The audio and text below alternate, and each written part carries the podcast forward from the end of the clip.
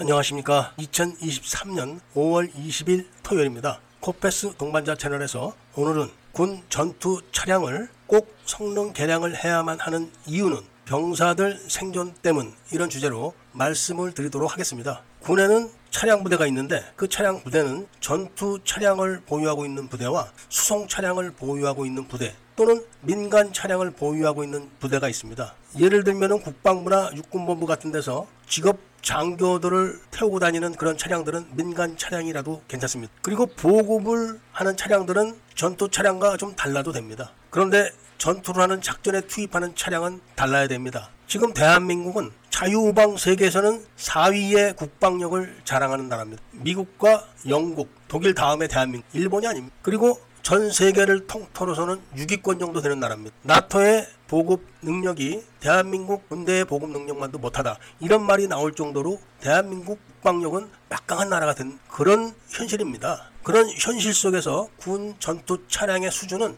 1960년대, 70년대 수준에 머물러 있는 이게 무슨 말인가 하면은 1960년대, 70년대는 수송 차량과 전투 차량의 구분이 거의 없었습니다. 야지에서 잘 굴러만 가면 된다. 이런 개념을 갖고 있었기 때문에 지금 군에서 몰고 있는 2.5톤 트럭이랑 5톤 트럭들이 바로 그런 부류입니다. 과거에는 2.5톤 트럭이 물건도 나르고 병력도 실어 나르고 또 전투 부대를 따라다니기도 했었습니다. 그런데 지금은 그렇지가 않습니다. 전투 부대를 따라다니는 그런 차량들은 방탄 기능이 있어야 되고 방호 기능이 있어야 됩니다. 그렇게 지금 세상의 군대는 변화를 확실히 하고 있는데 우리나라는 아직 그런 개념을 갖고 있지 않습니다. 제가 천궁 미사일을 운반하는 차, 그 다음에 현무 3를 운반하는 차량을 보고 차량에 대한 관심을 끌었었습니다. 저는 원래 주특기가 수송이라 군 수송 차량에 관심이 많았었는데 천궁 트럭과 현무 3를 운반하는 차량의 모습을 보고 이게 의도가 있구나 하는 생각을 했기 때문에 그런 겁니다. 과거에는 병력이 많아가지고 진지 보수 작업도 자주 다녔습니다. 그런데 요즘은 병력이 없습니다.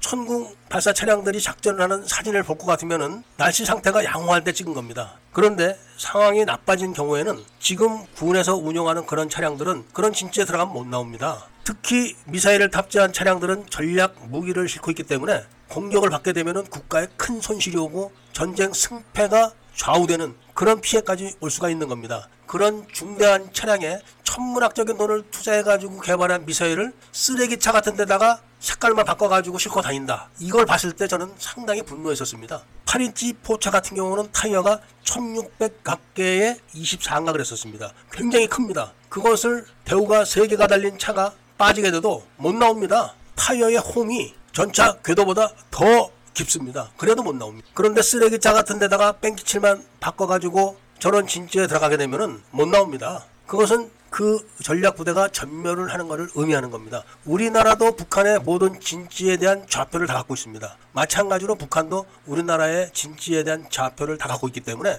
바로바로 바로 대응을 합니다. 엊그제 올렸던 영상에 대해서 많은 분들이 무슨 소리를 하냐. 폴란드는 처음부터 천물을 들여갈 때 자기네 트럭으로 한다고 했다. 이렇게 말을 하면서 영상을 내려라, 올려라. 뭐 이런 분들도 계셨습니다만은 폴란드는 한국의 미사일 트럭 상당수가 체코에서 공급을 한다는 것을 알고 있는 나라입니다. 그렇기 때문에 한국산 군용 트럭은 사용해서는 안 된다는 걸 잘 알고 있기 때문에 그렇게 한 것이고 체코제 트럭의 부품을 많이 사용하는 걸로 제가 알고 있습니다. 대한민국이 차량을 만들 수 있는 기술이 없습니까? 부품을 만들 수 있는 산업 기반이 없습니까? 그렇다고 돈이 없겠습니까? 그런데도 상용 트럭에다가 페인트 칠만 바꿔가지고 그대로 군용을 쓰면서 가격은 또 군용차 가격을 받을 겁니다. 그렇다고 그런 업무를 본 사람들이 그런 차를 타고 작전에 투입되느냐? 그런 건 아닙니다. 바로 우리들의 아들들이 가서 작전에 투입돼 가지고 피해를 볼 게 뻔한 겁니다. 전차 엔진을 장착했다고 하는 초대형 8인치 포차를 조교를 하면서 수없이 봐왔기 때문에 제가 잘 아는 겁니다. 연료만 양쪽으로 86가롱짜리가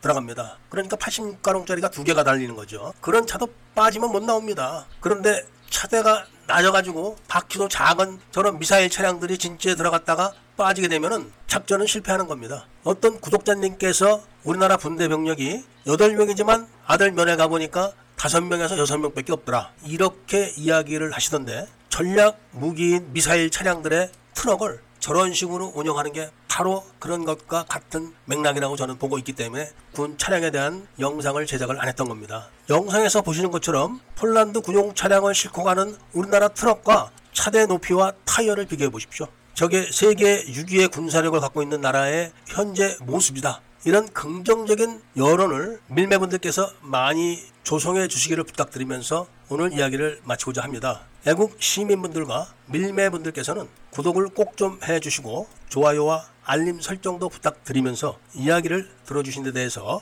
감사드립니다.